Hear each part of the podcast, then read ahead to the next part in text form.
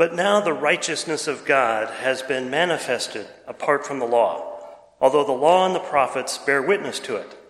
The righteousness of God through faith in Jesus Christ for all who believe, for there is no distinction. For all have sinned and fall short of the glory of God and are justified by his grace as a gift through the redemption that is in Christ Jesus, whom God put forward as a propitiation by his blood to be received by faith. This was to show God's righteousness, because in his divine forbearance he had passed over former sins. It was to show his righteousness at the present time, so that he might be just and the justifier of the one who has faith in Jesus. Well, as you know, this October we are celebrating the 500th anniversary of the Protestant Reformation. And to do that, we're going through each of the five solas one by one, week by week, during each week during October.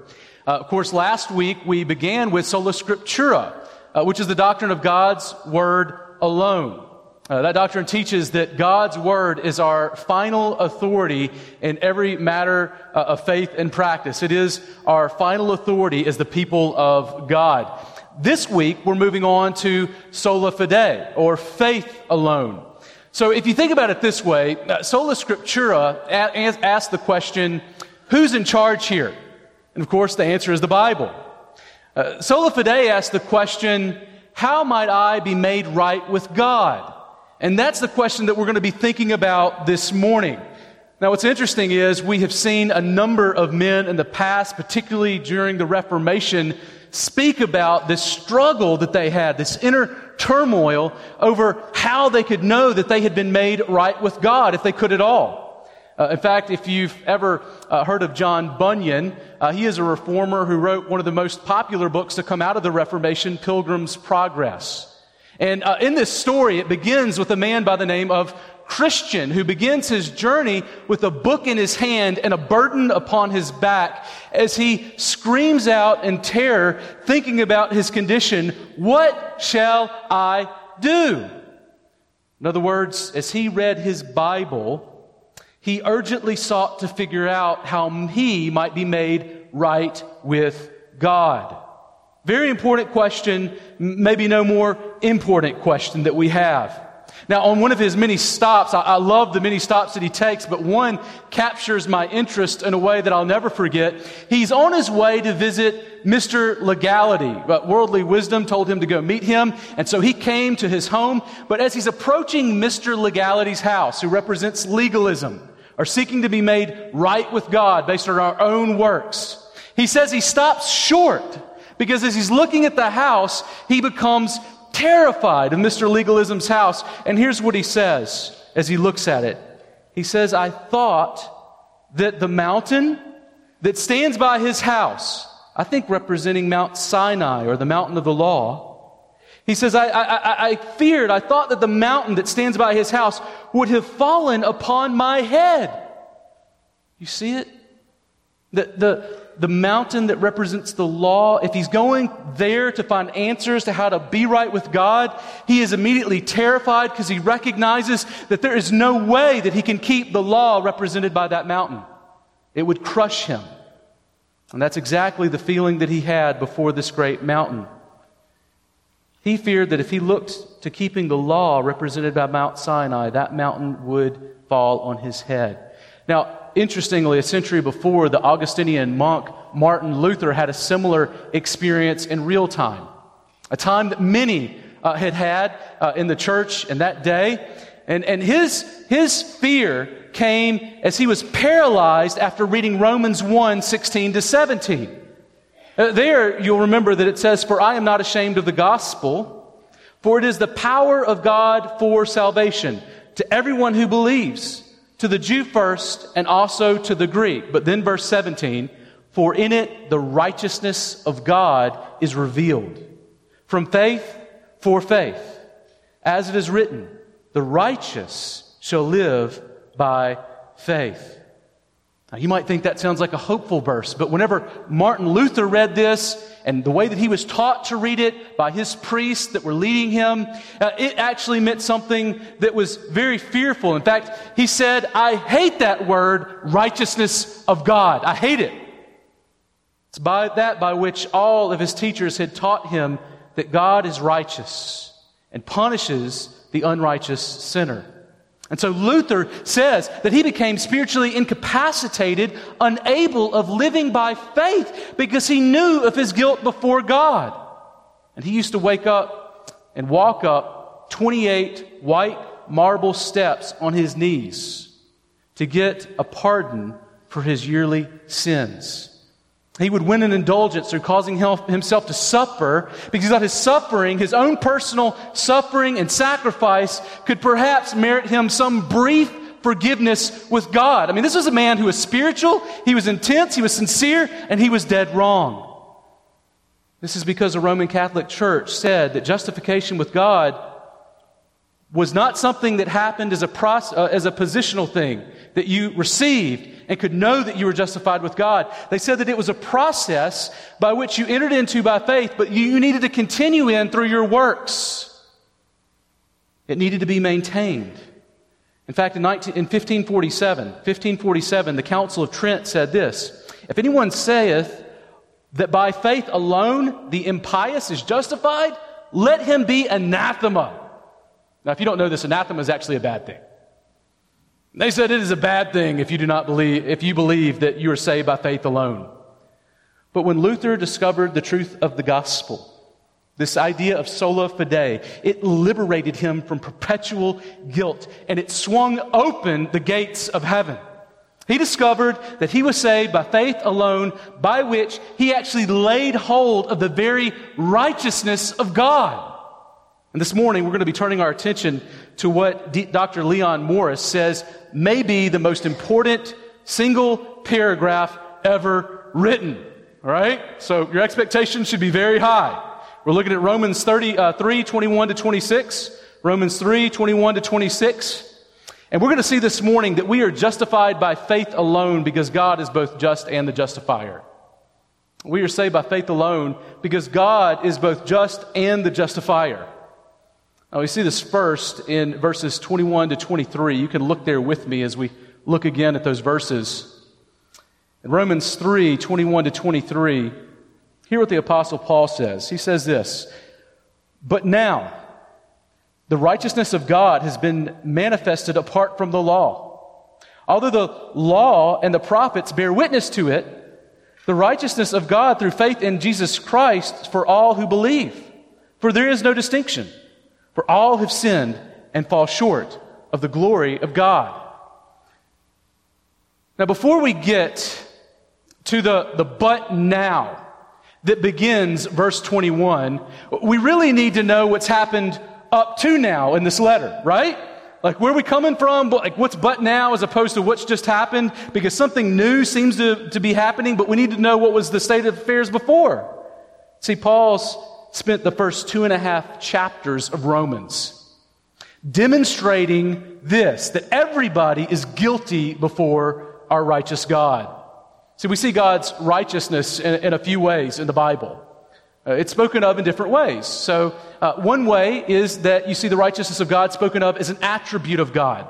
It's actually an extension of His goodness, that His judgments are always just and good and right. And so that is one way we speak of the righteousness of God. It's his, his actual character is righteous. But we also see a second way that it's spoken of, and that is that we see that his law, by extension, is righteous. It is his righteous standard, a standard that, that really reflects his righteous character to others. It expresses his character in punishing evil and in blessing good. And there's a third way that we see it used. The Bible also speaks of God's saving righteousness, which is given to and received by humans. We'll talk about that in a minute. But you'll notice that in this letter, what Paul is doing is he is moving from God's righteousness in the law that expresses his character into God's saving righteousness, which is going to save sinners. And he begins this in Romans 1.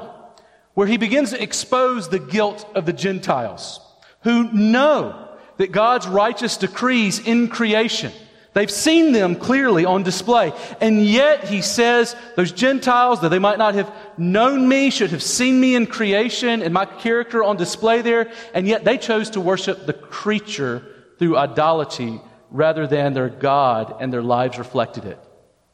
Uh, you could tell that they did not submit to the true God. And he says, those, those people, those Gentiles, they are guilty without excuse. Now, you, you have to imagine this was originally a letter that was given to a church that had Jews and Gentiles.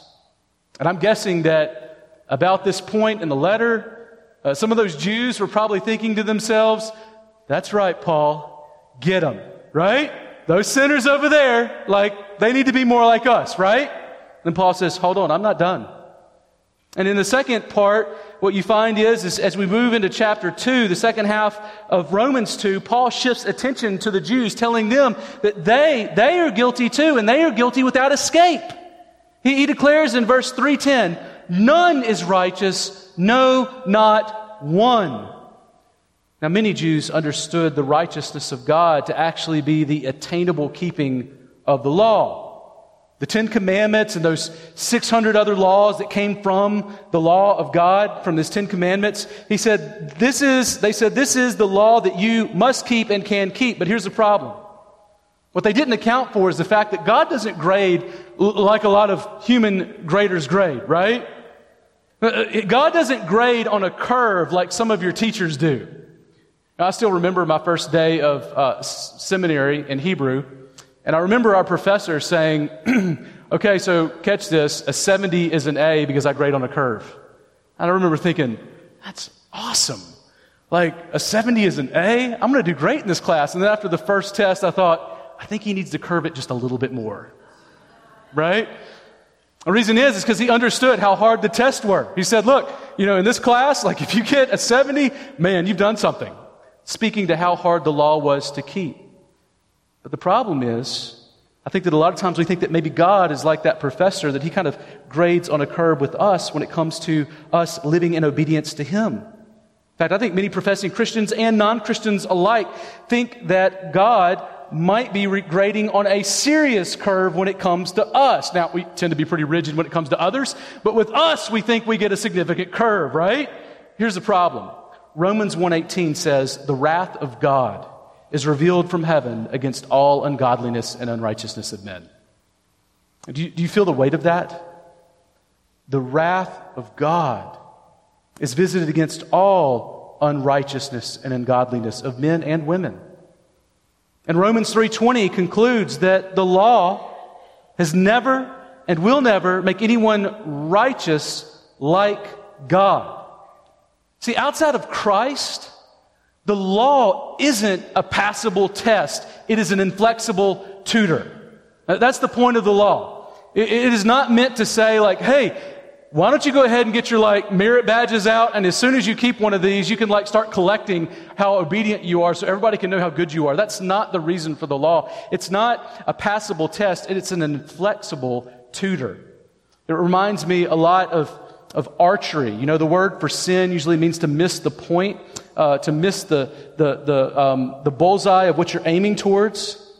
And I don't know if you've ever done archery, but I, I do archery with my kids sometimes. And uh, when we do, you know, we pull out that bow and we start shooting, we start aiming at that target. And can you imagine? It's hard for me to hit the target when everything is set to like ideal conditions, right?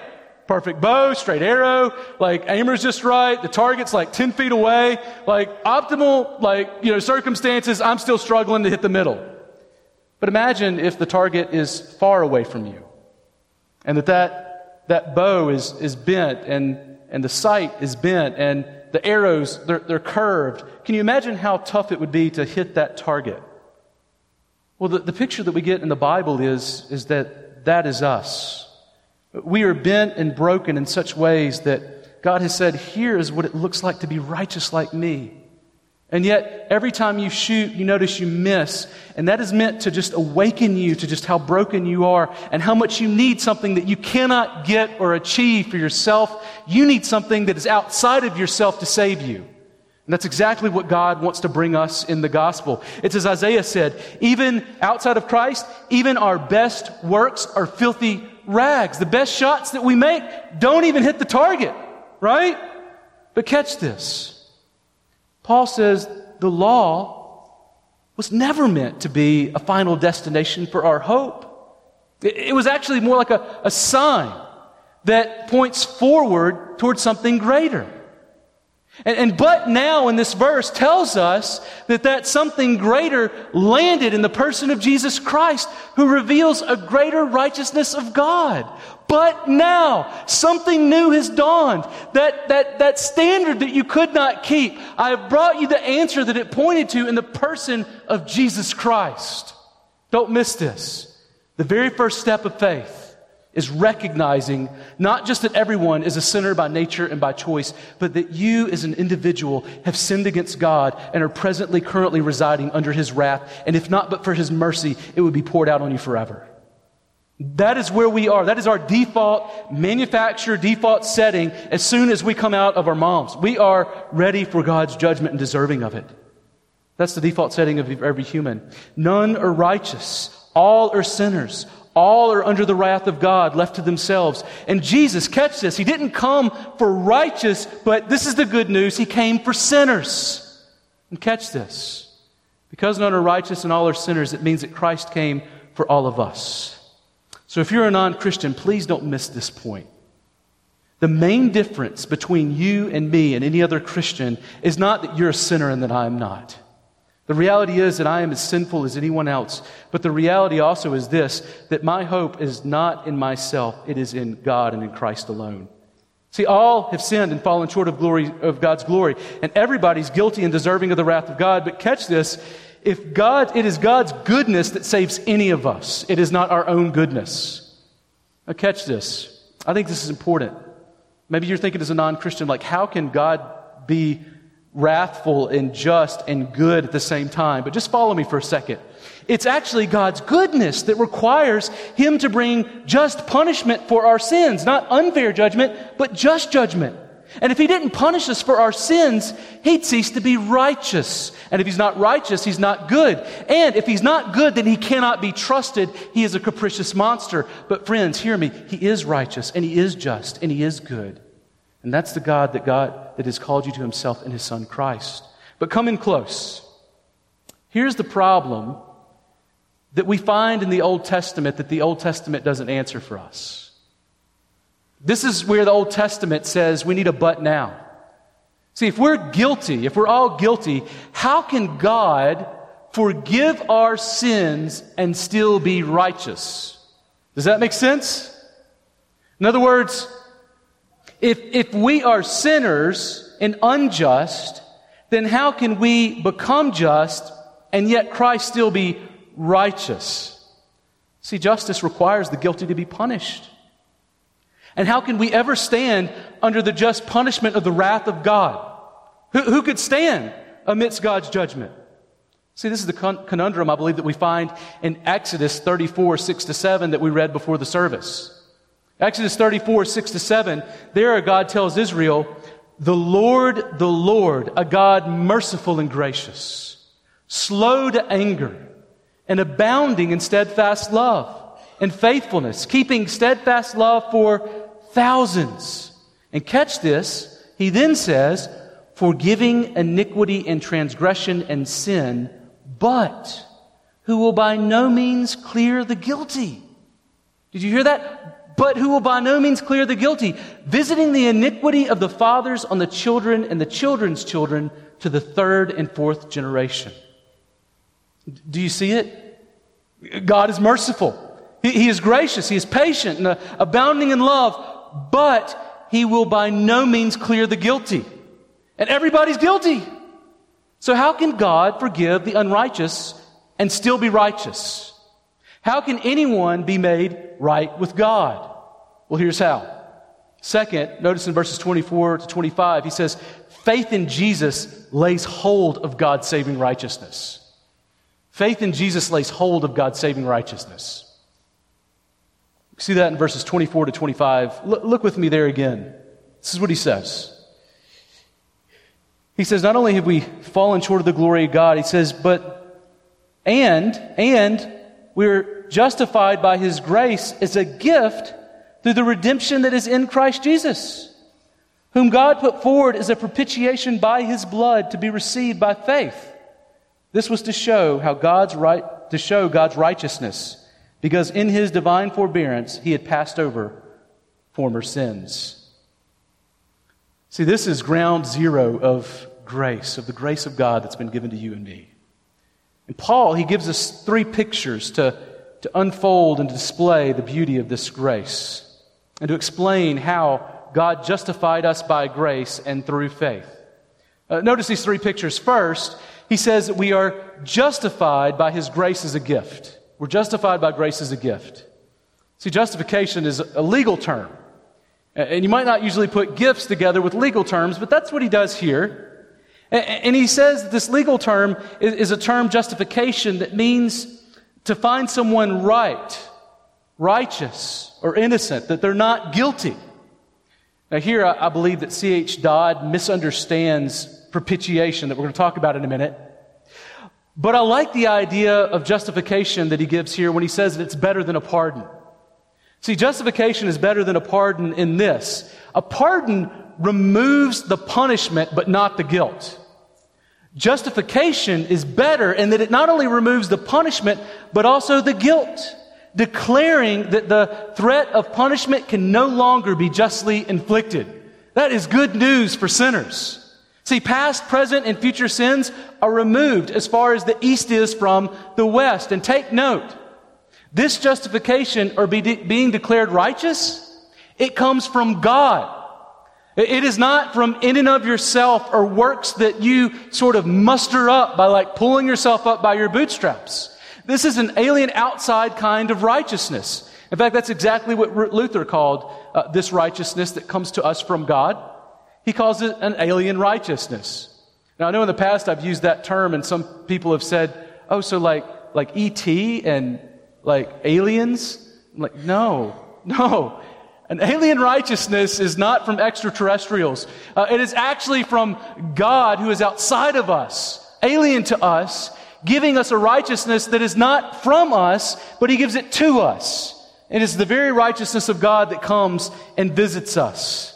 We take hold by faith of a righteousness that is outside of ourselves, and we receive the very righteousness of God Himself. Is that not amazing?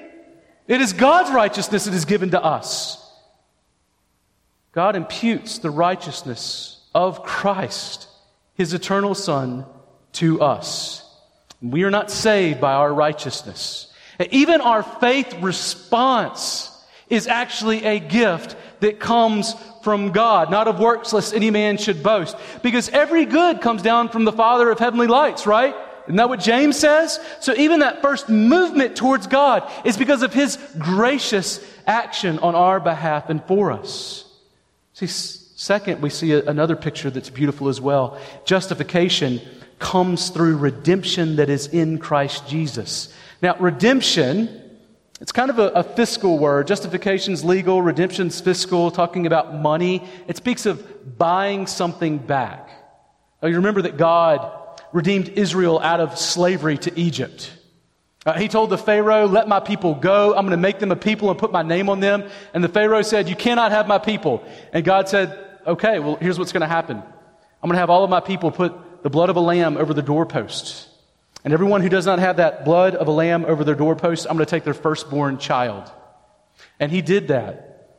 And what happened through that is Egypt lost many sons and daughters because of God's judgment and wrath because they did not trust God, obey God. And through that, God rescued his people. He delivered them out of bondage to Egypt. And that's when the Pharaoh released them and God redeemed Israel. But how did God save guilty sinners? How did God do that? Well, there's a third term here that I think is really important that describes that, and that is propitiation. Now, now, propitiation, I know that's a big word. Some of y'all just went to sleep and you're like taking a nap for the next few minutes, right? Until we get to another good story. But listen, propitiation is an important word for Christians. It's a word that really uh, gives us a picture of what is so fundamental to faith and what it does and achieves and accomplishes for us based on what happened at the cross. See, propitiation, it, it is a, a big word that simply means that the sacrifice of Jesus on the cross satisfied the wrath of God. It appeased him. It meant that God is no longer simply tolerating us or looking over our sins. It has been satisfied in full, God's wrath. Love what 2 Corinthians 5.21 says. It says, For our sake, God made him to be sin who knew no sin, that in him we might become the righteousness of God. Some have called God sending his son to die and satisfy his wrath for us a, a case of cosmic child abuse. As though that was like an abusive thing for God to do. But catch this the Son and the Father are one. And, and the Son willingly came for you and me to rescue us because there was no other way. And, and if you think that this is abuse, just catch this. I think that that misunderstands God's righteousness. It completely misunderstands it. See, sin and guilt must be dealt with to reconcile us to God. The only way to come for you as a sinner to come before a holy and righteous God is for Him to remove the barrier of our sin and to assuage His just wrath for sinners. The very fact that we don't understand the severity of God's judgment on sin really reveals just how broken our relationship with Him is. See, we're back in, in Eden, and, and we're arguing that our real problem isn't our disobedient, but God's standard of, of, of justice and righteousness. Right? God, your, your, your, your laws are too extreme. And God says, You think they're too extreme because they're so broken. You don't even understand what goodness and righteousness looks like anymore. The reality is, that this all points to our biggest problem, which is our hearts. And the reality there is, is that God's judging righteous character requires him not to let sin go without punishment. If he did that, he wouldn't be good. But God's saving righteousness also deemed it right and good that he sacrificed his one of a kind son, Jesus Christ, to save sinners and to restore relationship with them. And Jesus willingly, he willingly took the bullet for you and me to take away the eternal wrath of God and justify us. That's what God has done for us in Christ. And what Christ has done willingly, not accidentally for you and me. What kind of love is that? That the eternal Son of God would die on the cross to take back God's wrath for you. And have you ever had a love like that displayed to you? And the answer is obviously no. No, not except for in Christ. Christian, don't miss what that means. That means that while you are yet sinners, God died for you, but your relationship and your status has changed with God. This is so important. I, re- I remember when I was in college, um, I was like really studying theology a lot on my own. It wasn't my major. I just loved God and was getting excited about the things of God. And I remember in that, in that time, I, I really got burdened because I realized what a sinner I was. And, I remember thinking, like, I know God wants me to obey Him because it's the right thing to do, not realizing that it was the best thing for me, and God wanted His best for me, and that always is obedience to God. But I just felt like I was supposed to obey God, and that I wasn't very good at it. And so our relationship was really kind of like uh, that of someone who has like sort of an unwanted house guest, right? Where you're just sort of tolerating them and so, God, I felt like when I would come before Him, I was just grateful that He would even tolerate my presence. And so that's kind of the way that I viewed me and God. And yet, as I studied the scriptures and I came to understand what it means that we have been satis- that we have been saved, that God actually in Christ has propitiated me he has satisfied God's wrath. And not only that, He has united me with Christ in such a way that the, the very righteousness of God in Christ has been accredited to me. And that when God looks upon me, He sees not this wicked sinner that I am left to myself, but He sees His Son. I recognize that my relationship status has been forever changed. And do you see the way that that changes the way that you live for God and view God and want to serve and love Him? Because He's not looking at you and tolerating you, but because He loves you to the point of giving that which He loves most, His very own Son. I mean, what a change. See, the reality is that God's judging righteous character. It required Him to pay the price, but here's what He did He paid the price. This is what Luther calls the sweet exchange. A phrase that I believe he probably got from the Epistle of Diognetus. I can't prove that, but it was written in the second century. He spoke of this same sweet exchange. And here's what he says in the Epistle to Diognetus. The writer says, Oh, the sweet exchange. Oh, the incomprehensible work of God. Oh, the unexpected blessings that the sinfulness of many should be hidden in one righteous man while the righteousness of one should justify many sinners. You, you see it? We give Christ our guilt, and Christ in return gives us his very righteousness. That's the sweet exchange. By, by faith, we actually take hold of the very righteousness of God in Christ. And it is all of grace. See, justification gives us confidence. It gives us confidence to go before the throne of grace not shaking and trembling, thinking that, like, oh, God's got to tolerate my request again, but knowing that He receives us as sons and daughters, wanting to hear from us. That is change. Are you using your justification this morning, though, as you think about this? And I hope that it's, it's resounding in your hearts and minds that you are, many of you are being reminded of who you are in Christ. But let me just ask you this morning if perhaps you're using your justification to justify your sins. Is it possible that you're doing that instead of using it to bring hope to sinners? See, I believe it's spiritual malpractice to use justification to make less of sin. And catch this, this is a human problem. That's why Romans, you'll remember in chapter 3, he tells us that we are justified by grace through faith in Christ Jesus. And then you'll remember in chapter 4, he talks about Abraham who was saved by faith. And then chapter 5, you'll remember what he says. He says, So shall we? Shall we that we receive such grace? Shall we sin all the more that grace may abound? Now, why would they, he ask that question? Well, it could be that you have understood grace and the fullness of the love that's been lavished upon you, and you think to yourself, well, then I, I can just go out and sin, and who cares? And Paul says this He says, God forbid, right? Like if your relationship has changed, your life changes.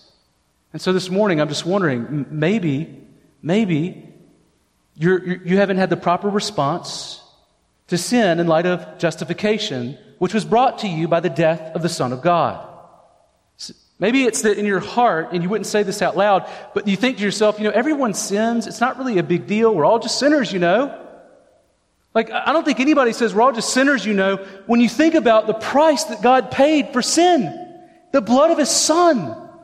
No sin is light in the eyes of our eternal God. It's because we have Jesus. Now, apparently, some in Rome did that because they were saying, Shall we sin all the more that grace may abound? But let me ask you this morning about practical ways that you specifically may believe in your hearts wrong things about sin that are causing you to justify it. And maybe there's subtle ways that your heart can manipulate this reality when you sin. So, so men and women, uh, when you don't guard your eyes against lust, uh, or, or when you make a business deal that might be entirely legal, do you think that as you make that decision, well, you know, I know it's bad, but Jesus did pay for all my sins, so I guess I'll kind of just do what I want to do and trust that it works out in the end. Or, or maybe you're a student and uh, there might be this temptation to cheat at school because everybody's doing it. I mean, everybody's cheating, so it can't be that bad, right? According to the world standards. Or singles, are you putting yourself in dangerous dating positions where you feel yourself in the heat of the moment justifying sin because of your justification? Our justification ought to cause us to run from sin like Joseph ran from Potiphar's wife. That's what justification ought to do. It ought to cause us to see clearly the heinousness of sin and the beauty of God in Christ. See, God progressively will sanctify those he positionally justifies. He makes us more holy. I like what Justin Owen said rightly. He said, We are not saved by faith and works. That is true, but by faith that works. See, God, if He saves you and has really justified you, He will change your life. You're not going to be perfect tomorrow. You won't be perfect till Jesus comes back, but you are going to be perfected and made more and more holy through the work of God in your life.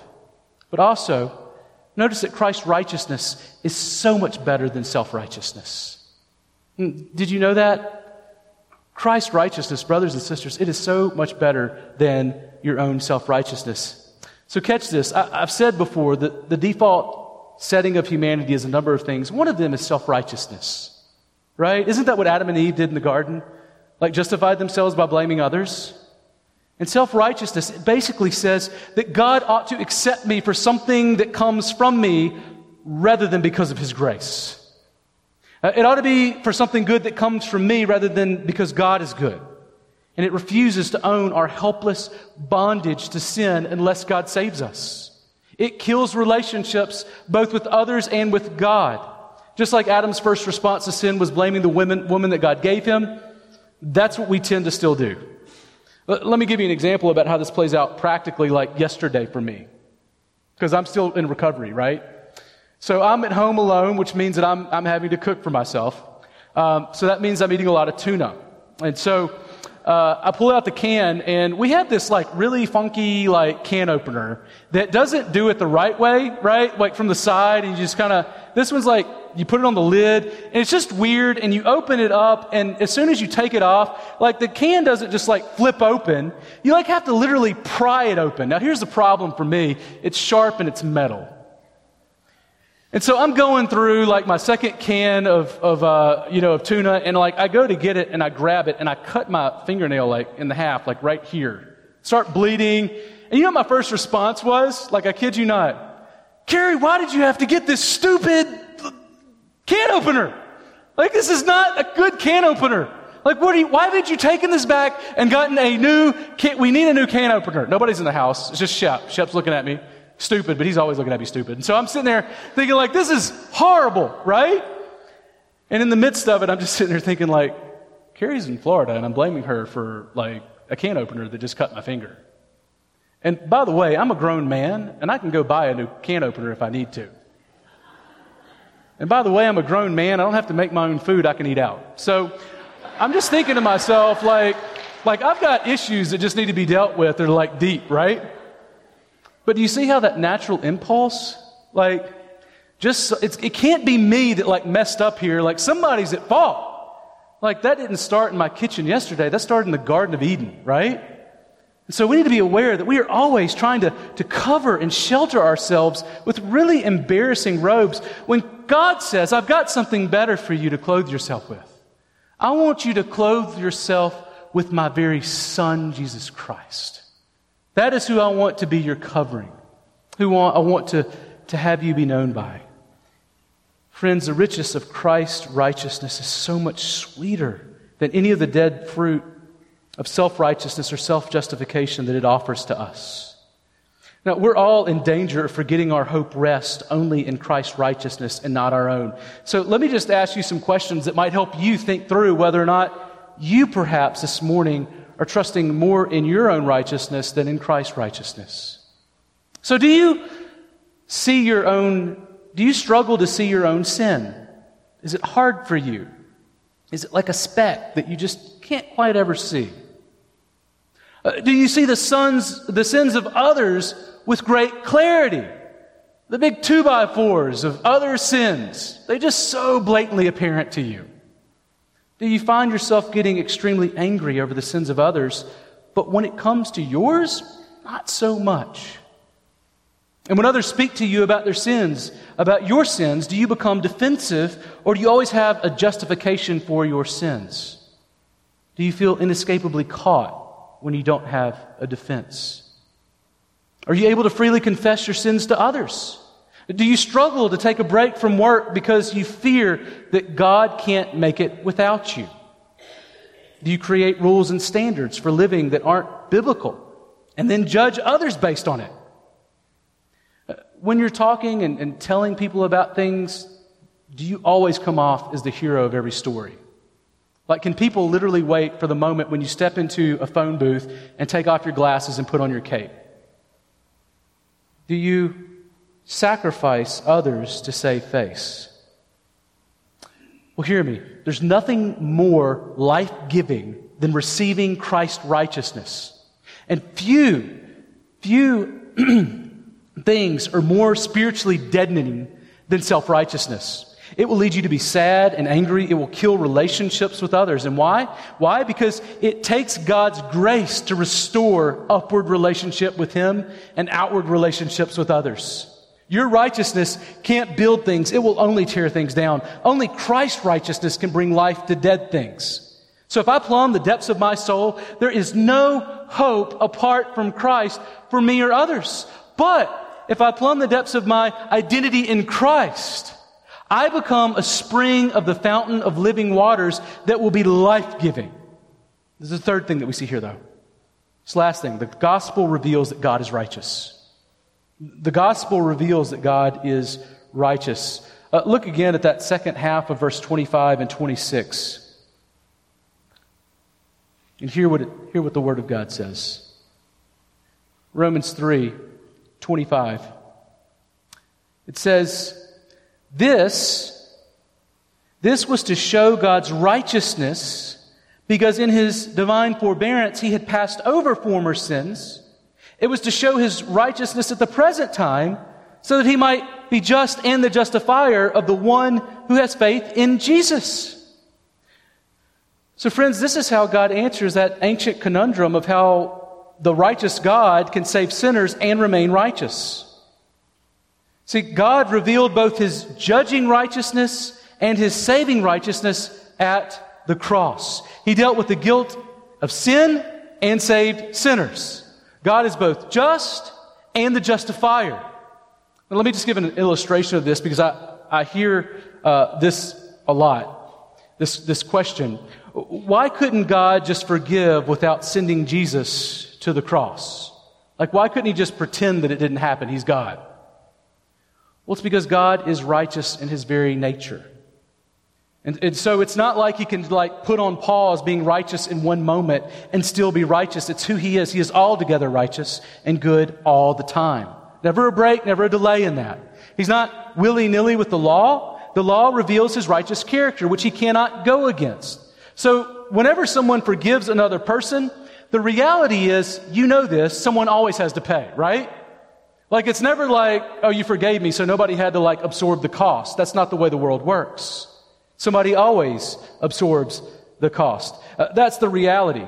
Now, just to give you an illustration, when I was younger, um, I was uh, with a friend of mine, and we were playing, uh, we were playing home run derby uh, in his mom's house, right?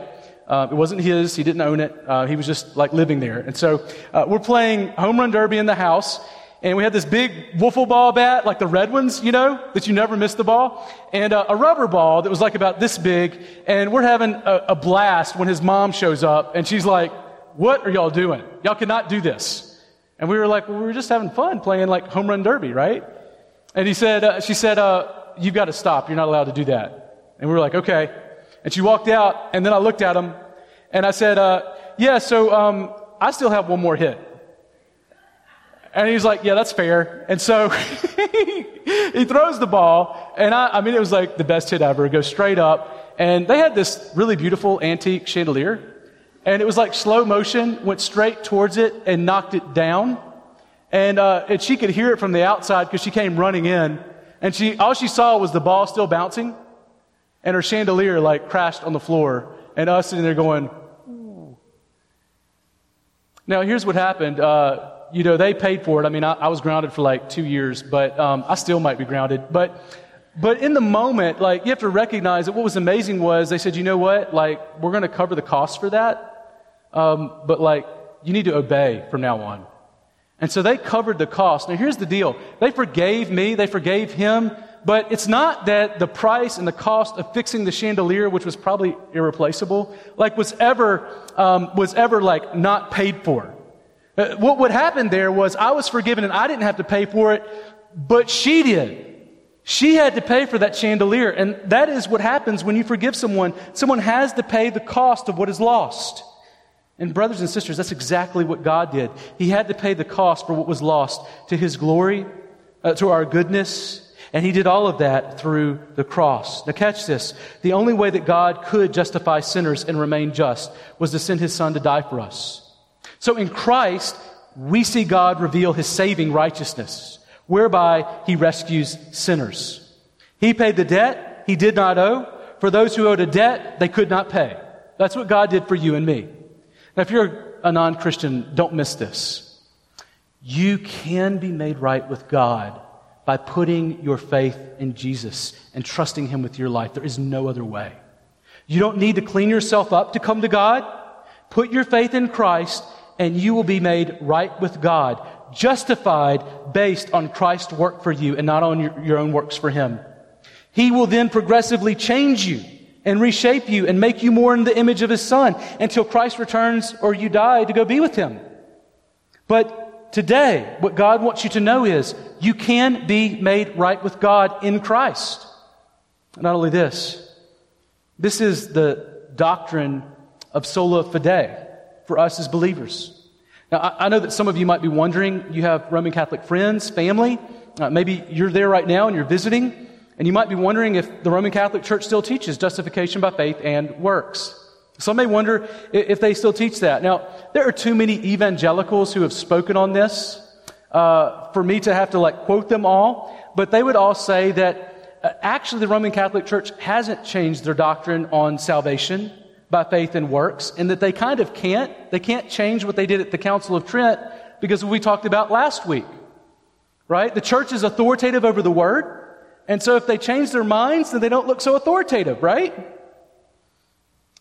But I do believe that there are Christians in the Catholic Church. I think it's accidental because it's not according to their doctrine, but I believe that there are. I, I think I know some. Now, I, want to close with just a, a, wise pastoral word from John Owen on this matter, just to help you think through uh, folks that you might be sharing with Christ with who might be in the Roman Catholic Church or have questions for you. He said that the, the heart, the heart may be better than the head sometimes, and that some may be justified by faith alone and the imputed righteousness of Christ, even though they deny such doctrines. Now, to believe the doctrine, this is what he says about it. In other words, they might, you're not saved by uh, salvation by faith alone, by the doctrine. You're actually saved by faith that is in Christ alone. That's what saves you. It's not your ability to articulate it, but it's actual reality that you are trusting Christ. And here's what John Owen says. He says, to believe the doctrine of it, or not to believe it, as thus or thus explained, is one thing. And to enjoy the thing, or not to enjoy it, is another. I know I doubt, but that many men uh, do receive more grace from God than they understand or will own, and have a greater efficacy of it in them than they will believe. Men may be really saved by that grace which doctrinally they do deny. And they may be justified by the imputation of that righteousness, which in opinion they deny to be imputed. For the faith of it is included in that general assent which they give unto the truth of the gospel. And such an adherence unto Christ may ensue thereon, as that their mistake of the way whereby they are saved by him shall not defraud them of a real interest therein and for my part, I must say that notwithstanding all the disputes that I see and read about justification, I do not believe but that the authors of them do really trust under the mediation of Christ for the pardon of their sins and their acceptance with God, and not their own works or obedience. Nor will I believe the contrary unless they expressly declare it. So, in other words, if they do not say that they are saved by something plus Jesus, and they say they do believe that they are saved by Christ alone, then we must take confidence and encourage that. We are justified by faith alone because God is both just and the justifier, and there is no other way to be saved except to put our faith in Christ. Let's pray.